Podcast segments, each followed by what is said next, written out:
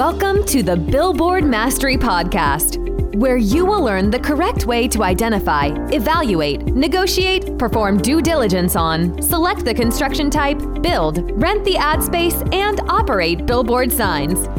And now, here is your host, the guy that built from scratch the largest privately owned billboard company in Dallas Fort Worth, Frank Rolfe. Webster's dictionary defines an obstruction as anything that impedes or prevents. And in the world of billboards, that could include preventing you from being able to rent your sign. This is Frank Rolfe with the Billboard Mastery Podcast. We're going to talk about all about obstructions, how they occur, and what do you do about them. So, when you have a billboard on a road, you always have this slight risk of someone who blocks visibility of your sign. It can come about unintentionally. Maybe the highway department decides to plant a tree and one day it grows into an obstruction. Or it can be intentionally. You may have a neighboring property owner that doesn't like your billboard message or just doesn't like you and tries to put something in front of the sign. But normally, most of your obstructions that you find in the world of billboards are things that can be worked on and sometimes worked so well that it's removed as an obstruction. So, the way that normally works is when you have an obstruction, the question is, how do I get around that? And in many cases, that means building your sign high enough that it is above all obstructions. Let's say you have a bunch of power lines, a bunch of trees, or some other property signs, but the permit allows you to go up, let's say, to 50 feet in height, and all those obstructions end at about 30 feet. So sometimes to get around obstructions, what you do is you just go ahead and build your sign taller than they are. So that's a good way to do it. Now, you can sometimes have a sign that's too high in search of getting over those obstructions. In some parts of America where they do not have height limitation, you'll see signs that are often up to 100 feet in the air. And they do that because the obstructions are 70 feet in the air. And at some point, the sign gets so high you can hardly see it out of your windshield because you almost have to crane your neck straight up to see the sign when you get it within a range you can read it. So it's possible in your search to get rid of obstructions, you can build a sign that you can't even rent. But normally, for most billboard owners, they're going to go ahead and put that sign at a reasonable height to get them above most of the obstructions. But what about if you can't? What if your permit doesn't allow you to build the sign tall enough to get above? Or what if you're buying a sign that already has an obstruction? Then what do you do? What do you do on those obstructions that you just can't get around? What's the plan? Well, the first thing you want to say is all right, so this obstruction, how could I cure it? What could I do to improve it? Let's say you have a neighboring property that's got a tree on it and the tree is blocking your sign, but you say, well, you know what? If I was going to go ahead and chop that limb off that tree, then I would no longer have that obstruction. The tree could still be there. I just need to, I just need to, you know, trim that tree back a bit. Now you would never do that illegally. If you do that, you're crazy. If you go out and chop someone's branch off their tree, uh, you're actually committing in many states a felony. So you aren't going to want to do that. But you'll go to the neighbor with the tree and say, hey, neighbor, do you mind if I trim that tree? And about half the time, they'll say, I don't care. You can trim the tree. I don't care. I don't even see that part of the property. And these are often commercial properties, and no one really cares that much about the aesthetics anyway. So sometimes you can fix the obstruction by just asking nicely.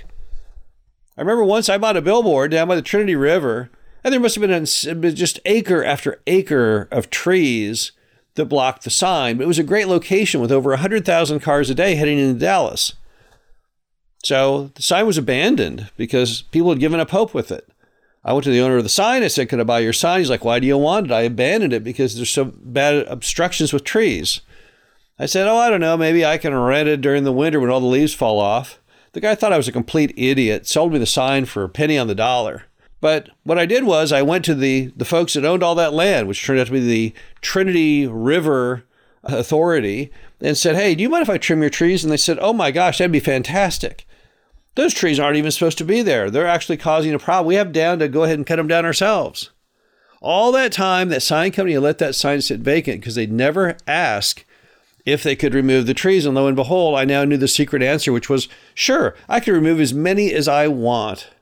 All I did was find a tree company. We arrived at a price. He chopped them all down. That sign looked fantastic. It's still there today. No obstructions whatsoever.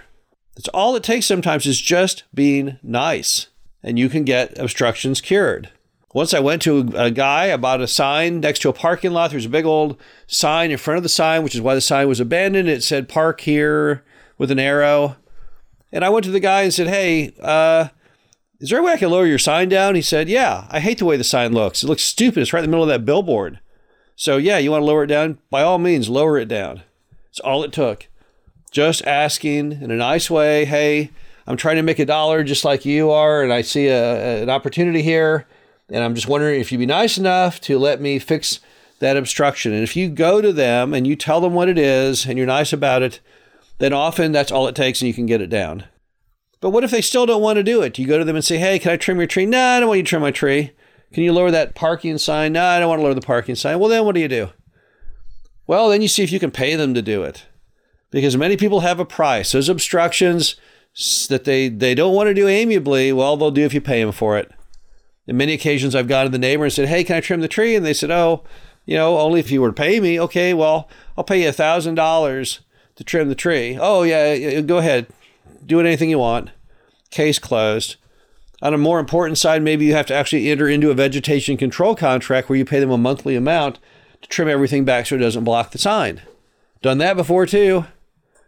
Let's assume someone's got a premise sign and the premise sign blocks you. Well, it blocks them too in the other direction, but they refuse to lower it because it's expensive to lower it. Well, you say, I'll tell you what, I'll pay to lower it. And then once I lower it, then we're in great shape, right? Yeah, absolutely. So you pay a couple thousand dollars to lower the sign. They're happy. You're happy. Again, case closed. So many of the obstructions you can fix for free by just being nice and asking. Others you can fix by paying them money to get it solved. Now let's talk about when the obstruction is on the highways right away itself. Now you can't go to the neighboring property owner and say, "Hey, neighboring property owner, I have this problem. I want you to help me solve it." Now it's the whole state of whatever it is and the highway administration of that state. How do you solve that? Well, in some states, if you read through the ordinance, you have the right of vegetation control. There's a sight triangle, and in many states, people are not aware of this that you actually have the right to trim vegetation. Now, before you even think about doing that, go to the state and find out what the rules are. But some allow for that. So, therefore, it's not a big deal if you're in a state that actually allows for that, as long as you do it exactly as to what the ordinance states. Other times, you can actually go to the people who trim the highway right away.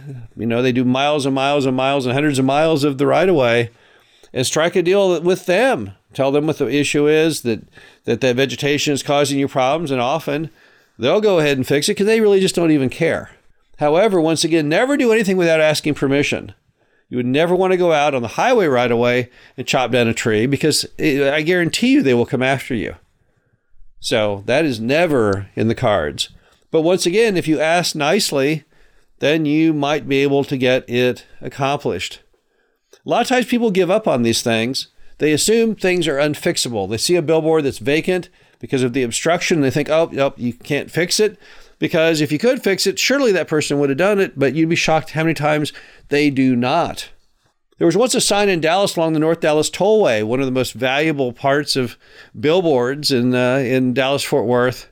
And the sign was abandoned because there was a whole grove of trees there in front of the sign. And everyone always assumed there was no way you could cure that because if you could, they would because the signs were renting for 5000 bucks a month. So you would never let that sign sit empty unless you had no choice to fix it. One day, one guy went to the owner of the sign and said, Hey, I want to buy the sign. And the guy said, Oh, you don't want the sign. It's, it's, it's just hopeless. It's worthless. You can't fix it. But they did it anyway. And they went to the guy that had the trees and said, Hey, I want to trim them. Nope. Uh, I want to pay you. Nope. Well, what if I made you a partner in the sign? Well, now that's getting interesting. That sign was going to gross $5,000 a month.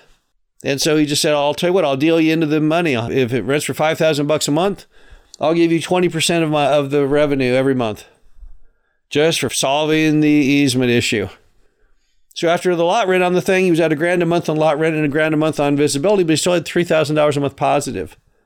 There are cases in America where the signs are so valuable, you might be able to actually deal the neighboring property owner in or whoever has the obstruction as a partner. And it still works.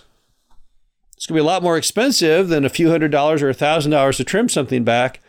But look at the economics, it might still go forward. The bottom line is there's many, many, many obstructions thousands of them out on America's roads that can be removed or reduced if you simply give it the effort. And sometimes when you give it the effort and you solve that, it can make for really valuable sign opportunities. It's Frank Rolfe, the Billboard Mastery Podcast. Hope you enjoyed this. Talk to you again soon.